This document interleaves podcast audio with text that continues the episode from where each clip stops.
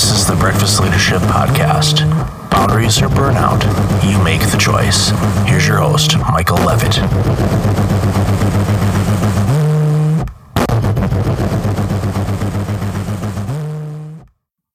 How's your energy? How many cups of coffee have you had? Or tea? Or Red Bull? Or X hour energy? You're going to crash at some point, and you know that. I know that.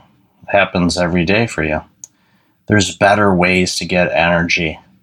Uh, and I'll talk about that at future episodes, especially on some things that I've changed in my life that has allowed me to have consistent high energy throughout the day and some incredible sleep filled nights. So stay tuned for that information and the guests that I'll interview that will talk more about it and the impact that it's made on my life. But today I want to talk to you about more about matching your energy to the work that you do. Too often we try to do tasks and things that are not in alignment with our energy levels. I'm a morning person. So I load up my mornings with tasks and things that I want to do for that day. Now, by load up, let me rephrase that because remember, I'm the boundaries and burnout guy. So the last thing I want to do is overload my day because guess what that's going to happen or what it's going to cause? It's going to cause stress and burnout. Been there, done that, got the two stents to prove it. But what I do is I pick two or three things that are important for me to accomplish that day. And I focus on those two or three things only. Okay, yes, emergencies come up, things you got to deal with, great, deal with it, but then return back to these two or three things. You may not finish them today. I'm not saying you're going to have a thing that's only going to take an hour to finish, but if you do, get those off your to do list because guess what? Then it's done and over with. But what you need to do is pick two or three things that are important that are going to help move you and the organization that you work for or serve better. Do those, get those done, finish. If you, you need to go buy Jon Acuff's book, Finish. Uh, it's an amazing book, and it's amazing how many people don't finish.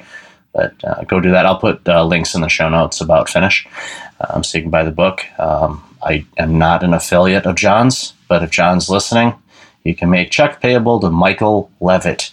Anywho, it's important for you to match your tasks with your energy levels. So, as I said, I do tasks in the morning and in the afternoons. I try to schedule or schedule, depending on what part of the planet you're from, any meetings, follow ups, whatnot, because I'm in a different physical and mental state in the afternoon and I can be more in tuned with people because I know that the things that I wanted to get done that day and move forward, I've done.